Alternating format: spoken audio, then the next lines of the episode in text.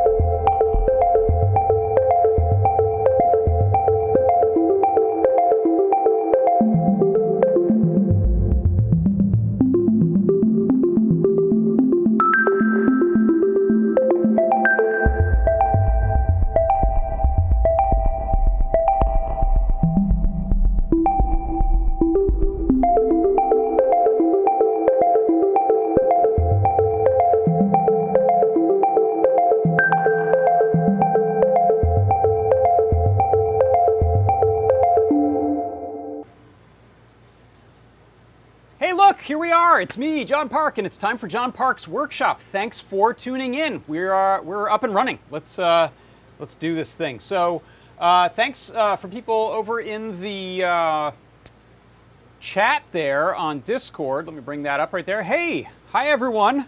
Hey, Johnny Bergdahl. Hey, okay, you're on. Steve, in parentheses. Doctor, hello. Johnny Bergdahl. Hey, I said hi to you twice. Hey, Dexter Starboard, Annie Calloway. Nice to see everybody, and uh, hi to people over on YouTube as well. If you're watching us on Twitch or Periscope or one of the other fine streaming services and you're wondering where all the chat is happening, head on over to Adafruit's Discord server, and it's on the live broadcast channel. And that's at uh, adafru.it slash discord, and you can jump right in and uh, get an instant invite into our server. You wavy hand. Hello, Steve. Uh, all right, let's see. What are we going to do here? Um, first thing I want to do actually is mention that we've got, uh, I believe, a few spots left for this ADA box. Hey, look, I look like I'm wearing a big box right there. Hey. Uh, ADA box 19. We've done quite a few of these, huh? Uh, head on over to the Adafruit ADA box page. Uh, I can bring that up right here. That's what it looks like. And uh, you can either subscribe for this one coming up. We may have a few slots left. We've just started sending out shipping notices, and I think maybe even started shipping. Uh, and if not, you can subscribe to the one after that, number 20, which will be coming out sometime in October. But this one's going to be shipping like real soon, or it's or it's actually started. I sense movement in the whole shipping side of things.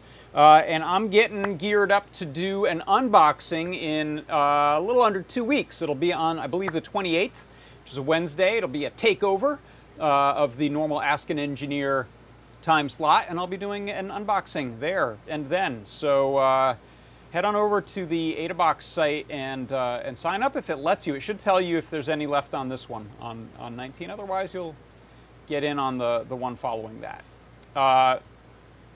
So, who's excited about your AdaBox? Has anyone gotten shipping notices? I think I think those have gone out. I don't know if any uh, have hit people's doorsteps yet. I think it's a little early for that, but we've uh, we've set the process in motion. So, exciting, exciting AdaBox. Uh, all right, what's next? I also wanted to mention that we've got uh, the job board over at jobs.adafruit.com.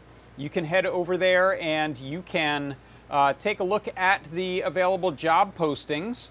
They look an awful lot like uh, this right here. And this is a free jobs site where you can post positions if you're looking to hire someone, if you're looking to have some freelance or contract work, full-time, part-time, on-site, off-site. All of those are options. And you can also, if you're logged in, I don't think I'm logged in on this browser at the moment. If you, if you are, logged in, you can uh, check out the available for hire and you can also post your own info if you're looking to pick up some work. Uh, so that's the jobs.adafruit.com site and uh, I recommend you check it out. Won't you please? Uh, all right, let's see what else is happening here. Um, yeah, Johnny Bergdahl uh, brings up a, a, point that the AdaBox, due to changes in shipping uh, throughout the world, the costs of shipping in particular have gone bonkers, and so AdaBox is available only in the United States and Canada right now. Um, I don't know if there's any uh, plans for changing that, uh, but we're, we're uh, currently only able to do those in the US and Canada. So uh, beware of that before you head over there to that website. Uh, let's see. Did you know that I've got this show, the JP's Product Pick of the Week show on Tuesdays, happens at this time slot, so it's 1 o'clock Pacific, 4 o'clock Eastern. You should come, tune in next Tuesday because on the show I have a deep, deep discount, usually around 50% off, on a brand new product pick. Uh, of the week. Sometimes it's digging into the archive, something, sometimes it's something that's been refreshed. Most often it's something that's brand spanking new. Uh, and uh, this week, that's no exception. So uh, let me give you a little recap. This is normally a 15 minute show, but I like to do a little one minute recap so you can see what you missed. The 24 LC32 EEPROM breakout. This is some memory that you can write information to, and it's not going to go away when you pull the power on it. So what I'm going to do is I'll go ahead and plug in one of my EEPROM breakouts, and uh, nothing fancy, I'll just reset the board. And now when it restarts, you'll see it loaded in the first four bytes of information on the EEPROM. So it looked at address 0, 1, 2, and 3, and from that it grabbed these hex values. So what are those? Those are the RGB values of a number of NeoPixels. So now what I can do is go ahead and unplug that, just like a game cartridge, plug in a different one, and again, I'll just go ahead and reset. Uh, and now we've loaded in some different values right off of the chip there. That's the product pick of the week. It is the 24 LC32 EEPROM Breakout on I squared C STEMMA QT form factor.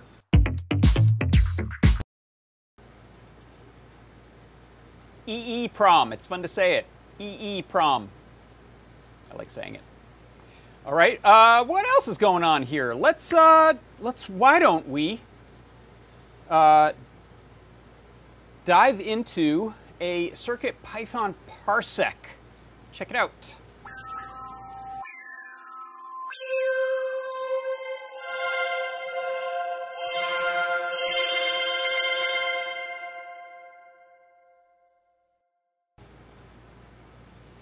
All right, well, let's get set up here.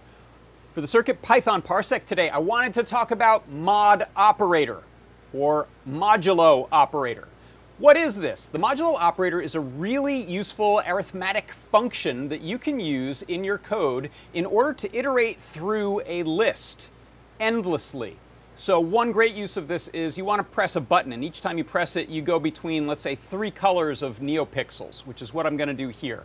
So first, let's demonstrate it. You can see I've got a little Circuit Playground Express here, and when I click it, I'll go between orange, blue, and magenta. And each time I click it, we go through those three colors. So how do we tell this thing to cycle between those colors? Well, the way I'm doing it in this code, one thing I actually want to set up for you here, uh, if you give me a moment, is I'm going to open up my serial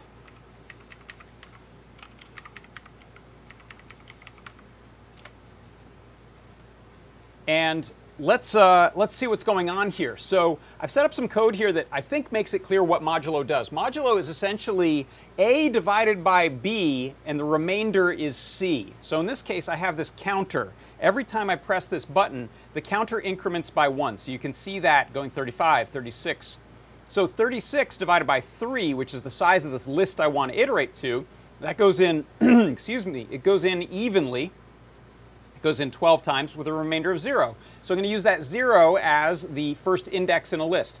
The next time I increment this, we have a remainder of 1. So 3 goes into 37 12 times, remainder of 1. One more time, 3 goes into 38 12 times, remainder of 2. The next time we go through this, hey, we're now back at a remainder of 0. So you can do that the sort of complex way. You can do that the nice easy way, which is what you see at the bottom there, 42, and then that percent sign actually means modulo. So 42 modulo 3 equals 0. Modulo 3 for 43 is 1, and modulo 3 of 44 is 2, and this goes on endlessly. Uh, and so the list here that you can see I'm using is this set of three colors, blue, magenta, and orange. There's the list. And so those are the items, 0, 1, and 2 are blue, magenta, orange. So in my code itself, what I'm doing is a bunch of printing so that it looks nice. But then really, every time this button gets pressed, we just increment A by 1, that's the counter, and then we run that modulo operation uh, on the, the list value, which is this right here. So C, which is the index, is the answer to A modulo B. And so that is a way that you can use the mod operator in order to increment through a list inside of Circuit Python. And that is your Circuit Python parsec.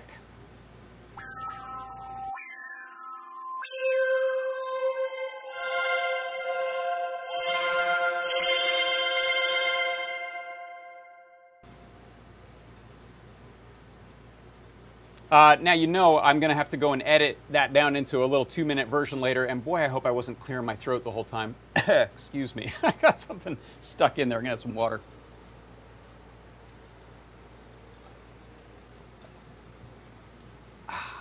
All right. Andy Calloway says, modulus, my favorite operator. It's a good one, huh? And uh, over in Discord, I appreciate that, okay, you're on Steve echoed my sentiments of how much fun it is to say EEPROM. Thanks.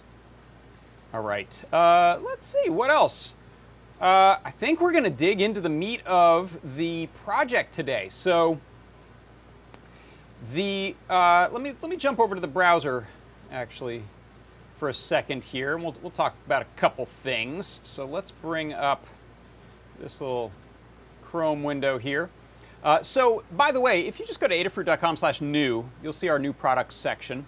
Uh, you can see the fun stuff that Lady Ada announced last night in the new, new, new, new section. And if we scroll down a bit on here, uh, you'll see the uh, macro pad, which I'm going to be using for today's project. There it is. So if we click on macro pad there and take a look at Scroll way down to the Learn Guide, primary guide. Uh, I've been using this for a couple weeks now, but the exciting thing is that Kattni has uh, been working on a MacroPad library that will make a lot of the things we're doing easier. So uh, the, the way that I was using it last week, I um, had a bunch of individual libraries for things like the, um, the keypad or the rotary I.O. for rotary encoder, or digital I.O. for using the switch. So uh, what Kattni did was wrapped up the most common stuff that you'll use into this MacroPad library, and so now the code is actually quite a bit more succinct and it's a little easier and more consistent to jump in and see how it works. So what I'll do actually is, let me show you some code here in Atom. And uh, you may have seen this last night, I demoed it on Show and Tell. I've made a sort of nice basic MIDI tester. So when you're using MIDI for, and you know I love MIDI, when you're using MIDI for uh, speaking to a synthesizer, you usually want to send things like note on off messages. You want, which is what plays actual different pitches. You want to send CC or controller changes, which is the uh, knobs or sliders on your synth for lots of modulation and parameters and filters and things. And uh, you want to send pitch bend often, which is to, just to take a tone and warp it one way or another, shift it. Uh, and in, in this project, I actually also wanted to use the uh, bank or preset uh, capabilities of a lot of synthesizers, which is, if you remember, uh, ever playing around with any kind of synthesizer you're usually going to find uh, like a keyboard synthesizer all in one. You'll find there's buttons, like 128 sounds on there, and you can hit buttons to go between piano and maracas and drum kit and xylophone. Um, so those are presets or patches that are often um, ganged up inside of separate banks of, of presets and patches. So I want to send a type of message called program change that will talk to that. So all of those things I just mentioned, those are built into the MIDI library. So uh, in previous versions of this kind of code, I would have also, so I said I would have imported keypad, uh, rotary I.O., digital I.O., NeoPixel, um, MIDI. So now take a look. This is, this is my code here. I've got, I'm going to zoom this up a little bit. I've got um, just two imports that I'm doing. Importing Adafruit MacroPad and I'm importing Rainbow, which gives me the color wheel, which is a really nice, convenient, quick shorthand for being able to adjust colors. Um, and what I'm going to do is I won't go through all the code right now. I'm going to just talk about a couple things, then I'm going to give you a demo of how it works, and then we'll come back and look at it in more depth. Uh, so in um, the setup here, you'll see, for example, instead of the normal NeoPixel uh, setup where you have to say how many NeoPixels, which pin it's on, what order of uh, color you're using, I'm just talking to macropad.neopixels right away. I wanted to set a brightness uh, and I wanted to fill them with a color, and I've already set that color using this key wheel, so uh, this uh, color wheel rather. So the first thing that happens is it just fires up. There's, there's almost no setup for a lot of these things, which is great. Uh, MIDI, I am doing some setup on um, here, where I'm creating some lists of notes and things like that. Uh, and then I'm jumping straight to display. So again, you'll notice I didn't have to import display IO and tell it the width and height because we already know that. The MacroPad library knows what's on here, so uh, we get to be really succinct about it and just immediately start using this um, text lines and tell the display to show lines of text. Um, so very quick and easy to do this kind of setup. And then I'm also creating a little uh, sort of state for my uh, encoder position, the rotation of the, the encoder. Um, and then you'll see in running the code, just like with KeyPad, this is using KeyPad under the hood, I'm saying, okay, a key event is whenever macropad.keys.events get, which is once a cycle, it's going to run through and just check, is any, are any of these keys being pressed or any of these keys, uh, have they been released? And I'll skip over this code for now, we'll come back to it. Same thing with the encoder switch. So pushing the switch, it just uses a, um, part of the MacroPad library to use a debounced switch pressed or released state. Super simple. And same sort of thing with the uh, rotation of the encoder. So the last position here, I'm saying, is that different from macropad.encoder? So that's how easy it is to ask for what's the position of the encoder. And uh, I'll get back to some of the, the sort of details of that later, but why don't we jump into a, uh, a little bit of a demo here that I've set up. Uh, let me go and wake up a laptop over here and, and uh, I'll do some demos for you. So here's what we've got. Um, I don't know, will that wake it up? No, I gotta, there we go. And let me turn off notifications on this one so it's not bugging us. It might, might bug us. Do not disturb until tomorrow. That'll work.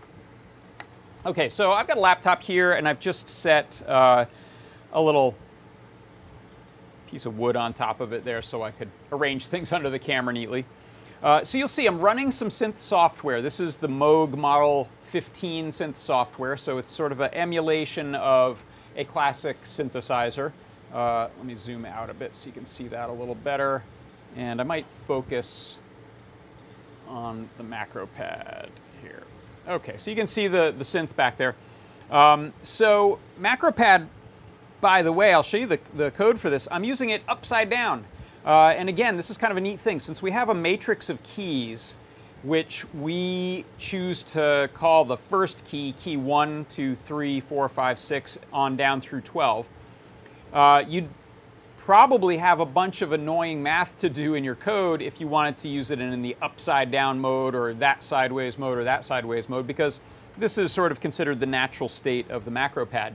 Um, but Kattni wrote a uh, little bit of code inside of the MacroPad library. It might have been a lot of code, but exposed to us is a really simple thing, which is just rotation equals 0, uh, 90, 180, 270. So I've got this in this uh, 180 mode, and it automatically flips the screen for me, flips the button order for me so I don't have to change my code. Um, and uh, that's both the buttons and the NeoPixels, so it just works, which is great. So you see here, I've created some MIDI notes. So it's a chromatic keyboard working from the bottom up. And I have a little output on my display there just telling me which MIDI note number, so that's note 48. 50. And then you'll see here it says mode patch 4. So I'm using the fourth patch, which is a preset, a stored arrangement of stuff on the synthesizer. This is what it sounds like. Now watch this, I'm going to turn my uh, little encoder knob here and you'll see my synth changing back there. So it's just rearranged a whole bunch of patch cables. That's why it's called a patch. And it's also changed a bunch of settings. So quite a different sound. Again, really different sound just by picking a different patch. Now, you could do this by clicking in the menu and dragging down, or you can use, I think, some arrow keys, but this is a really nice, quick way to fly through some patches.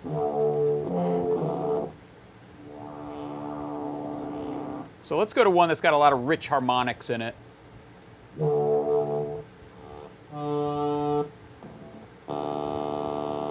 Okay, that's a good one. So I picked that one because it has a lot of harmonic content in it, which means we'll be able to hear if I change the filter cutoff frequency of this with a, with a low pass filter.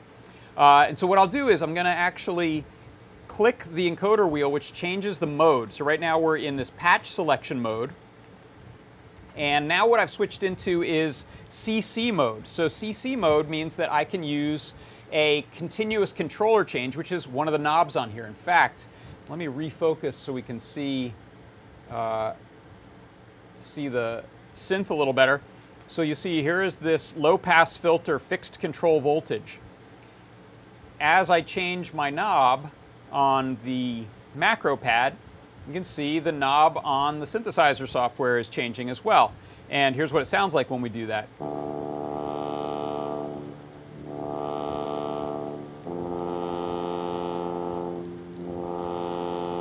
So it sort of muffles the sound, which is what this filter does, is it cuts off the frequencies that we can hear. Uh, and then we've also got, if I click this wheel again, we'll go to another mode. And now it says pitch bend. And right now it says zero, so it means the pitch is not being uh, altered from the expected setup that we have. So if we, if we, let me play a little higher note.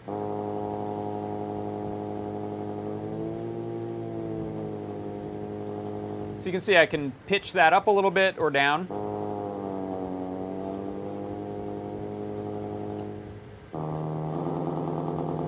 Ooh, and this one's polyphonic, meaning we can have two notes at once, once which are sort of beating off of each other. Uh, and then we can, of course, wrap around back to patch there. Uh, so these are the modes, patch, CC, and pitch bend. So I can flip among those, and I can always access these 12 keys to play. Um, so if we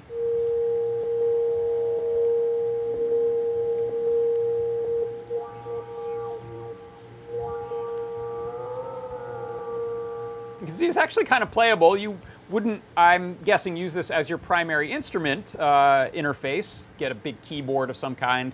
Um, but it's kind of neat to think of building a little utility like this. Uh, in fact, I was inspired, I'm sure, I, I, subconsciously, I'm sure I was inspired by RetroKits, which is a great uh, synth and MIDI gear company out of the Netherlands. They have a DIY project called the RK007 or 007 and it uses a matrix keypad, a little display, a knob, and uh, it's used for sending MIDI, not USB MIDI, but I think it's just for classic MIDI. Probably be adapted for both. And it lets you do things like pick um, different messages like these uh, program change messages, control change messages, uh, changing MIDI channels even, I think. So you could go uh, a pretty, pretty long way with this as a sort of diagnostic tool uh, same with the RK007, this idea of having a little, little box that just lets you access a lot of different MIDI parameters. Uh, so what I'm going to do is actually I'll unplug this from my little laptop here and let's head over to my workstation. We could talk about the code a little bit. Uh, and I will take a look at the, uh, the Discord chat to see if we have any questions. Uh, let me bring that up in fact. So there are GIFs. Okay, that's good. I like that. Uh, Lars thinks he's in space. What is he doing back there? That nutty guy. Uh, Hey, doctor said their AdaBox 19 is preparing for shipment. You must have got an email. That's exciting and fun. Uh, got a little elf gif there. Very nice. I'm so excited. Uh, let's see. That was very spooky sounding. Yes, for sure. A lot of those those Moog patches. I think that's the. Uh, I had the pads bank uh, selected there, and actually that's something I'll talk about. I'm going to jump into a, a different synth software in a little bit and we'll talk about uh, banks versus patches. Uh, so first I'm going to replug in my macro pad, uh, allow that to start up. And uh, by the way, one thing I didn't uh, mention, I'll just show it on here. I mentioned it last night. Uh, remember I put Rainbow in there, the, the color wheel from Rainbow in the libraries. so as I move through the patches, you'll see I'm actually changing the color and I'm going from essentially blue up to purple. And so I'm adjusting uh, through about half the color wheel um, and that's matching up with the uh, number of banks so or patches. So the number of patches you can send over MIDI is 128. So I'm basically using 128 degrees of that color wheel uh, just for fun, just to just to show. Um, and you could you could get, like I said, really sophisticated with this. You could have, say, uh, colors assigned to particular patches or colors assigned to uh, particular banks, and um, so there it is. I've got it launched back up. Let's see if other questions we had. Uh, question about rotation. Can you change that on the fly? Oh, that's a good question. I am not sure if that's uh, if, if Kattni's watching, let us know because I just did it in setup. Um, but we, maybe we can test it. If we have time, we'll, we'll goof around in there. Um, let's see, other... Oh, Todd answers that you can change display rotation on the fly, but you'll need to change your graphics layout. It doesn't change the keyboard layout. Huh. What does that do then? What, is, what does it change? The NeoPixels? I'm confused. Um, but yeah, when I set it in the initial uh, creating the MacroPad object, it switches the whole thing. In fact, I'll show you that. Let's, uh, let's take a look at that. Let's do that first, in fact. So let's bring back uh, like this display, and I'll move our little friendly Circuit Playground Express off to the side there. And uh, by the way, you'll notice I've got a uh, sort of different arrangement here of the macro pad uh, back layer, I decided to expose this cool space uh, art here with the Vera Rubin quote. So you could you can put that on either way. And uh, that looks pretty good.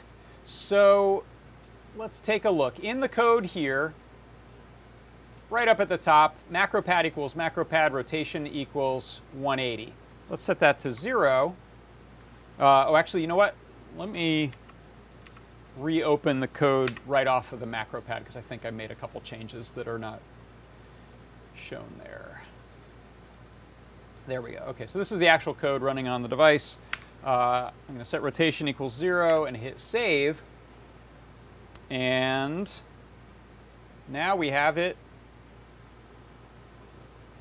right side up instead of upside down, and it's still going to send the notes from sort of lowest to highest, bottom to top. Nothing else will change. I don't have a synth hooked up now, so you won't hear anything. Um, but that's, we'll do that, uh, let's go 90 degrees. I don't know which one's 90 and which one's 270, if it's clockwise or counterclockwise. Uh, there we go, it's counterclockwise. Oh, no, it's clockwise. We just made it all the way around 270. Uh, yeah, so you can see, let me do 90.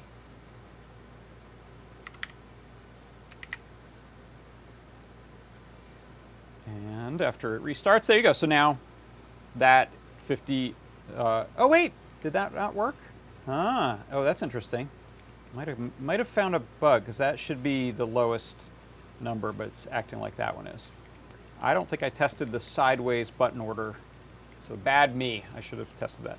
Um, but you can see you've got shorter text lines, but more of them. So for some applications, this may be uh, maybe the way you want to go. In fact, I have a project in mind that's going to use that. But for this one, let's jump back to uh, 180. And then uh, let's talk about what else is going on in here. So color wheel I'm setting up. Uh, I mentioned setting up the pixels right there, very simple. The uh, text that I'm creating to display there as a little list because that changes with each, uh, each of these button presses we switch out. So again, this is this macro pad display text lets you just create lines uh, like 0 through 4, 0 through 5 in this orientation, I can't remember, and uh, it'll just display those. In fact, you can uh, put a space just by calling this line 2, it'll skip line 1, and, uh, and then saying lines show pops that up on the display. And uh, so as far as the MIDI events go, when, when I, or the MIDI sends, when I detect a key event using the MacroPad key events get, uh, this uses the keypad library underneath the hood that Dan Halbert created, which is excellent and works on matrix keyboards, uh, one switch per pin keyboards, and shift register keyboards, of which I do not have an example, so I can't try that, but uh, maybe with an old SNES controller. I think that uses a shift register. And then this is the sort of bulk of the code for the key presses is if a key event happens, so if key event's pressed, just change the state from not pressed to pressed. Uh, I am creating this variable called key, which is the key event key number. So if I press this one, that's going to be 1, 2, 3, 4, 5, 6, and so on. Then macropad MIDI send, macropad note on, and then we could send a note. We could send MIDI note 1, which is so low you probably can't hear it.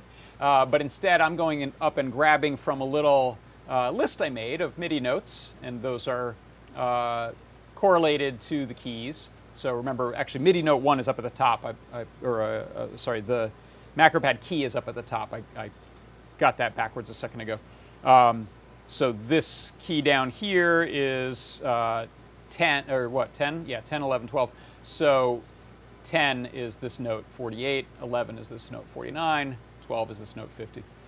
And then uh, I, after I press that key, I adjust the key to be green. So you see when I press them, they turn green. Can't see it on the screen as well there, but uh, and that's just using 90 on the color wheel. It's this 0 to 255 color wheel. And then I change the line, uh, line 1 text to say note on, and then using a little of our string formatting to, to write the note. And that's what gets printed down here 48, 49, 50, and so on. When I release, here's what we do. We again find out what number did that just happen to because we can press a bunch of these. So right now, if I want to release uh, a note and have that go from green back to blue, it has to know which one that happened to. And so it'll do it for, for each of those in turn because it's aware of which, which key just got released, which is great. Uh, we send the note off command, so these will play as long as they're held. So this uh, sets that note to stop. Um, and then I set the key color back to whatever it was based on our, our knob turn. And then I print on the little display there that we've uh, released that note. So note off and then the MIDI note. So for the uh, switch that's on the encoder, this push encoder switch, click, click, that's what switches between my modes. And what I'm doing there is again using a really nice convenient script that Kattni wrote. By the way, Kattni is in the chat now over on, uh, on Discord. So hey and thank you. Uh, and ask her deep, important questions about this stuff. If I've gotten anything wrong, please correct me. Uh, so when we press this, we just check for the macropad.encoder switch debounced press. So it uses a debouncer, so we don't have to worry about uh, holding it and it runs through a bazillion times doing something. It just has that, uh, that debouncer state change. It doesn't um, uh, get ghost hits or multiple hits. And we don't have to do anything complicated in code about that, which is great.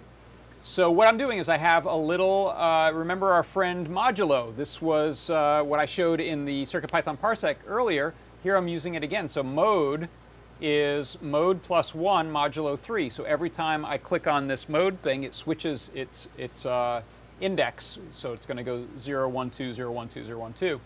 Um, mode can be one of these three things. Sorry, let me scroll up a little. If mode 0, uh, then I'm going to print the mode is whatever that current text mode is, uh, which is uh, when it's 0, it's the patch mode. When it's 1, it's the CC mode. And when it's 2, it's the pitch shift mode or pitch bend mode.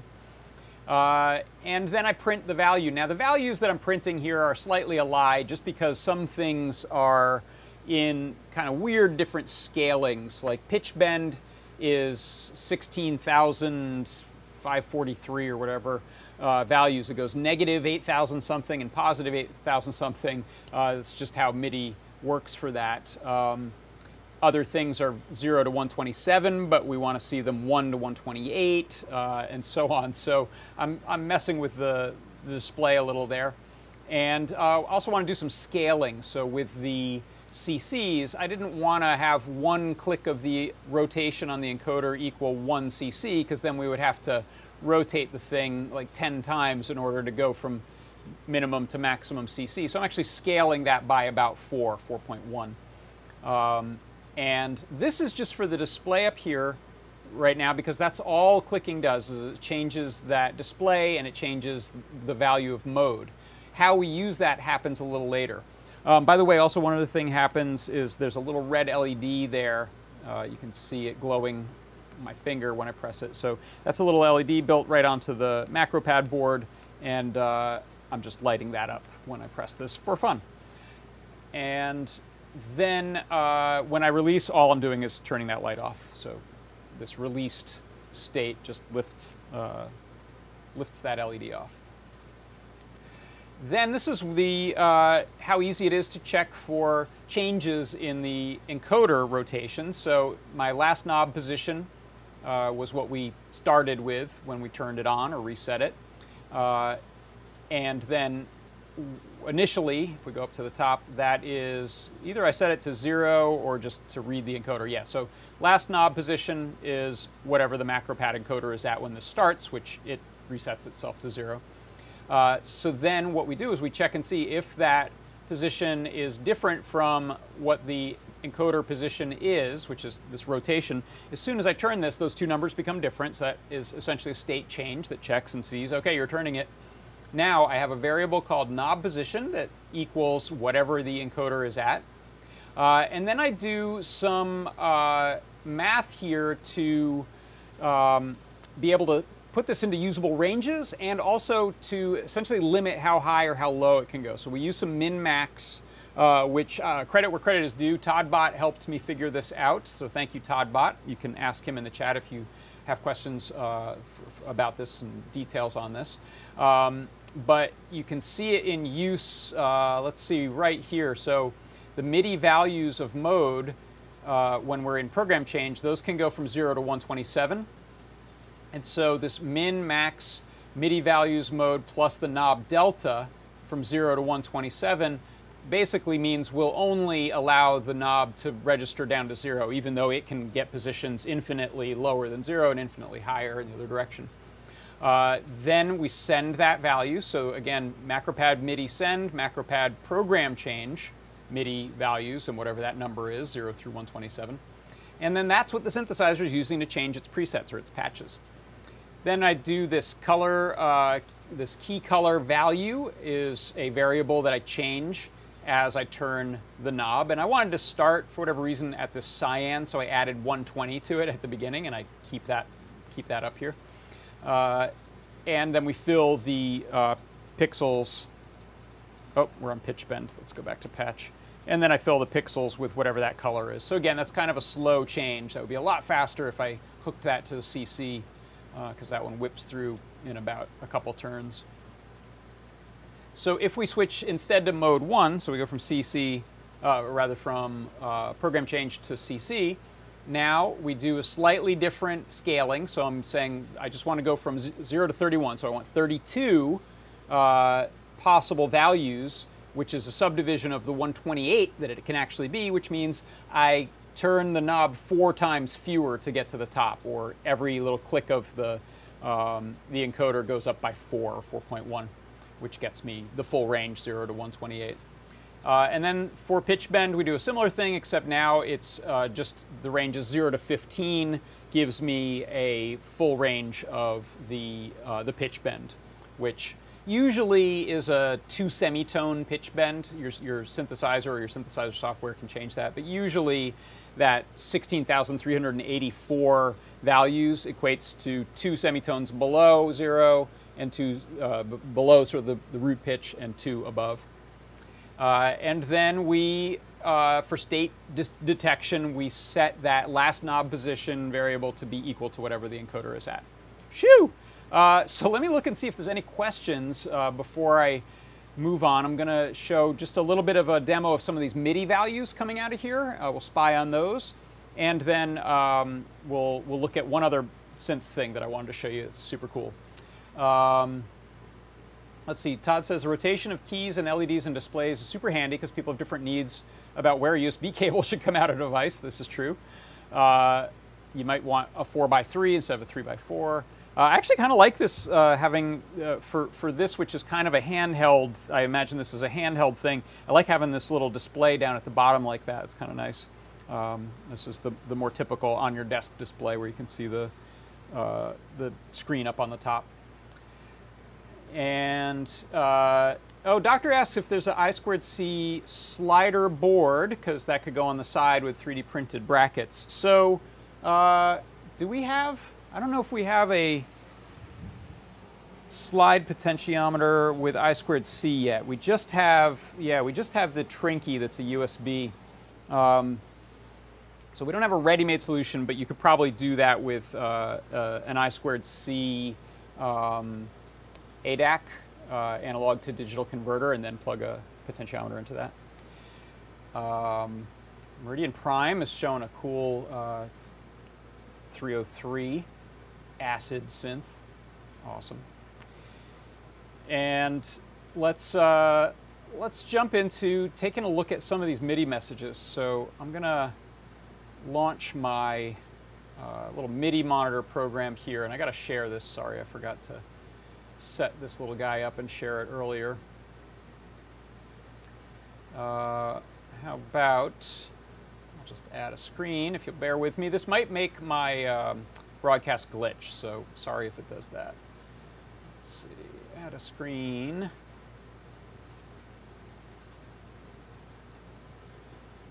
And now we wait.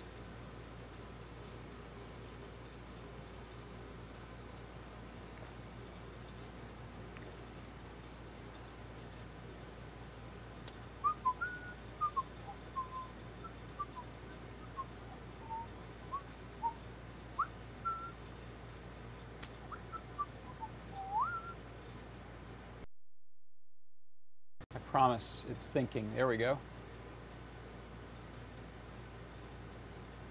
switch that to a window.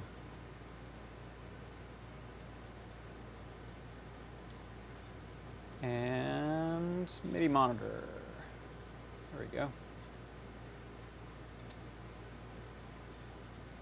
Okay, so uh, this is now just spying on the outgoing USB MIDI messages. Um, so if you see here, when I press this first note, uh, this first key, my uh, display on the macro pad says I've sent note on for 48. And you can see there in the MIDI monitor, yeah, sure enough, note on over channel 1 uh, for note 48. And it also is telling me that we have a uh, velocity of 120. Now we also get this uh, extra byte, which is just a bug that's being worked on in uh, in our USB uh, for uh, for all the USB MIDI stuff on our devices. there's just a bug right now. Uh, and then when I really when I release this, you're going to see it's going to send a uh, note off message. So note on, and then I release note off. And I'll clear this just to make the display neater. I don't think I can zoom this, unfortunately, can I? No. Uh, you'll see if I press another note, like note 56 here, then I can release either and either. So that's how that uh, macro pad pressed and released from the keypad library works, which is, which is terrific. Um, now, oh yeah, you know what? Someone just said zoom enhance. Well, I can do zoom enhance because I'm not going to show too many messages. So let's uh, allow me to zoom enhance. Whoop, there we go. Uh, so now you can see when I click the encoder to uh, patch and I rotate, I get a program on channel 1 and the data is sending a 127. So that means I was all the way cranked up at the top. So as I scroll this back, I'm going through every possible of the 127 possible patches that we can send. So now I'm at, uh, let me clear that. Now I'm at the bottom, the very first patch, one, two, three, four, and so on. Uh, you could, of course, set this to send over a different MIDI channel if you had a reason to. Uh, you could have MIDI channel selection be part of the UI on here. You could have MIDI bank selection be part of the UI. You could have which CC number you're sending be part of the UI. So it's all things that you could code on here pretty readily, I think. Uh, so I'm going to switch to uh, the CC mode here, and you'll see as I turn this, I'm sending on MIDI CC number 74, which is often a filter frequency. But you can assign it in your synth software for whatever you want and then it jumps up by four every time I turn one notch of this encoder. Um, and that's because I just didn't want to be turning forever. So if we start at the bottom here, uh, and I go, that's basically a half turn, that gets me to 36, another half turn 65, another half turn 94, another half turn. So it's about two full turns will get me uh, all the way up there, or little crank little half turns. Uh, all right, so let me close. Oh, you know what? I won't close that. Let me just hide that. Uh, last thing I wanted to do is just kind of share a, a, pretty cool synth that you can get your hands on for free. That Moog synth I think might be 15 or 30 dollars right now. Sometimes it's free. It was it went for free and back in April I think. Um, but here's a really cool app. Uh, in fact, I'm going to jump to my browser, and this is a free synthesizer that is near and dear to many people's hearts uh, because it is an emulation or simulation of the realistic or Radio Shack brand MG1, uh, which if you if you look at it, that's that's the Wikipedia page on the MG1. Uh, it was called the Concert Mate MG1 as well, and Radio Shack had a line of synthesizers in this Concert Mate series, but this is the only one of them that was actually manufactured by Moog. So it was a, uh, at the time, a $500 synth that came out in 1981. And it is not the same as any particular Moog, but it has a lot of the, the same characteristics as uh, some of the Moog synths of the era, uh, just with a couple of differences. But it's um, a really neat synth, really fat sounding. Um, and this is the uh, Cherry Audio, it's a synth company, they make this software synth that is currently free. I don't know if they have plans on selling it uh, again because they, they say uh, now free, and then down here it says $25 and that's crossed out free. Um, so I recommend this one because it's got um, a uh, ton of presets in it. It's, it's got, I think, 128 presets in it that we can scroll through with our knob there. Uh, it actually does uh, polyphony, so you can hold down multiple notes at once, uh, which is somewhat accurate to the original. It had, I think, two oscillators and then this polyphony third oscillator, and I think it, it allowed you to play more than the three notes, though. So uh, I, I, can't remember if that's paraphonic rather than actually polyphonic, but um, you can get multiple notes at once, which is kind of cool. And uh, it allows you to assign CC to, to change things on it. Um, so what I'll do, actually, I'm going to jump back over there. I don't have it installed on this machine, I don't think, but I'll, I'll jump over there and uh, show you running through its presets because unlike, um, unlike that Moog synth, which thinks in terms of um, banks, this one instead just has one long list of presets, so you can scrub through all 127 of them no problem. Uh, let me just get a USB adapter here.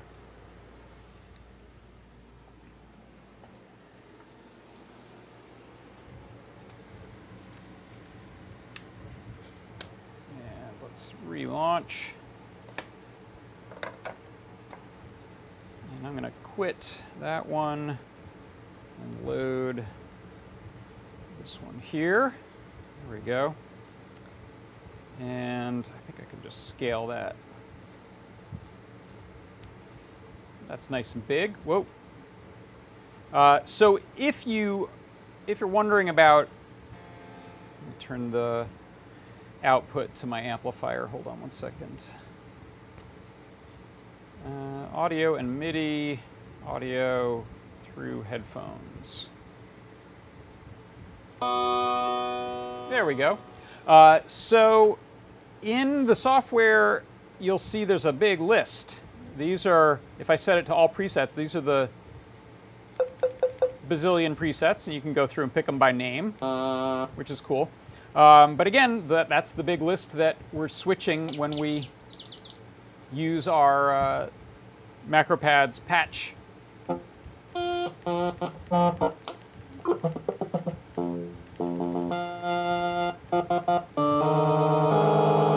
Woo! Uh, you can do things, a lot of these have detunings among the three oscillators so they can get pretty raunchy sounding, uh, which may be what you're after. I don't judge. Uh, I'll set this back here. So uh, again, this will work. Um, let's find a nicer patch. I like that.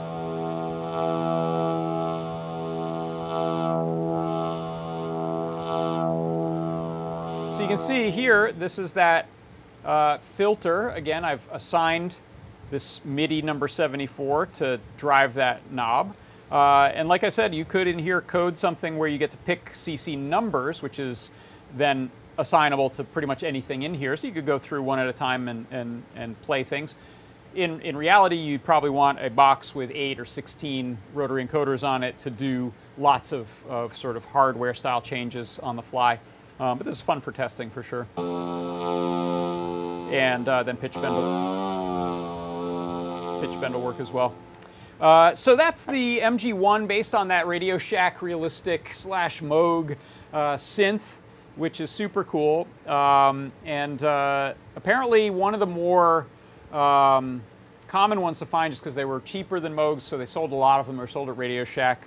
Uh, so, so you can still find them. They, I think, usually run around $700 to $1,000 in the used market for one that's a little grungy. Um, but it's been a while since I looked. I don't have one. I wish I did. Uh, all right, so I think that's going to do it for today. Uh, let me let me uh, jump back over to the workbench there or the, the uh, workstation and see if anyone's got any other thoughts and questions before we sign off. Um, hi, Dave Odessa, who said they were late. Sorry you were late. Uh, let's jump over to Discord so I can see it there. Uh, more rotaries, yes, in fact. The uh, oh yeah, Meridian Prime said that there there was a um, there was a 303 clone that Lady Ada made about 12 years ago called the Xox box, X-O-X box. So instead of an 808 or 303 or 909, it was XOX. But it was based, it was based on the, the, uh, the 303. Um, hard to find them now. I have a PCB for it, but a lot of the parts are hard to find, so I've never built it. Maybe one day. Uh, Doctor said, something I didn't catch is the MacroPad sending the MIDI instructions directly or is there software bridge? It is direct. So USB MIDI flies right into the software. You don't have to do anything in the middle. I was using that monitoring program just to look at it, but uh, this will work also for, for hardware synthesizers that have a USB MIDI host built into them. Um, so you'll see I've often used this 1010 Music Blue Box, a little sample station. That has a USB host MIDI um, port, so you could plug something like this into it and then use its own uh, setup to, to say what, what uh, influences what as you turn knobs and press buttons. Um, let's see. Oh, and Tod answered that question. Thank you. So I'm, I'm behind the curve by a couple minutes here. Uh, oh, you can still get the Xoxbox Synth Kit PCB set. I didn't I think I realized that. Check it out. Yeah, here it is. That is uh, that's the Zox kit. It's, it costs 303 oh $3.03. There's four of them. So if you're thinking about doing it. It is an intense build with a lot of hard to find parts, but uh, people dig them. There's a whole world of uh, people using those out there. Uh, let's see, other Discord happenings. Uh, oh, Steve has one. You've got his Zox box right there. That's cool.